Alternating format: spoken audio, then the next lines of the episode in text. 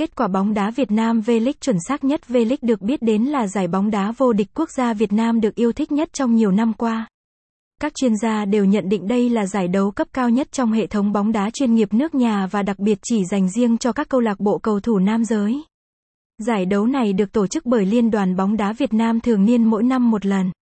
Mùa giải đầu tiên của V-League được diễn ra vào đầu năm 1980 tính đến nay đã trải qua hơn 40 mùa giải chuyên nghiệp. Chính vì vậy, người hâm mộ Việt Nam cũng đã liên tục được theo dõi các trận đấu hấp dẫn nhất. Giải đấu này tính đến thời điểm hiện tại đã có rất nhiều thay đổi liên quan đến thể thức thi, đến năm 2020 đã chốt các đội phải trải qua 26 vòng để ấn định đội chiến thắng. Đặc biệt, người hâm mộ cũng được cập nhật đầy đủ những lịch thi đấu trong mỗi mùa giải trong những ngày tiếp theo.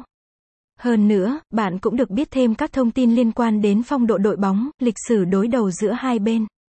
Website https gạch chéo tsetsaoespiss net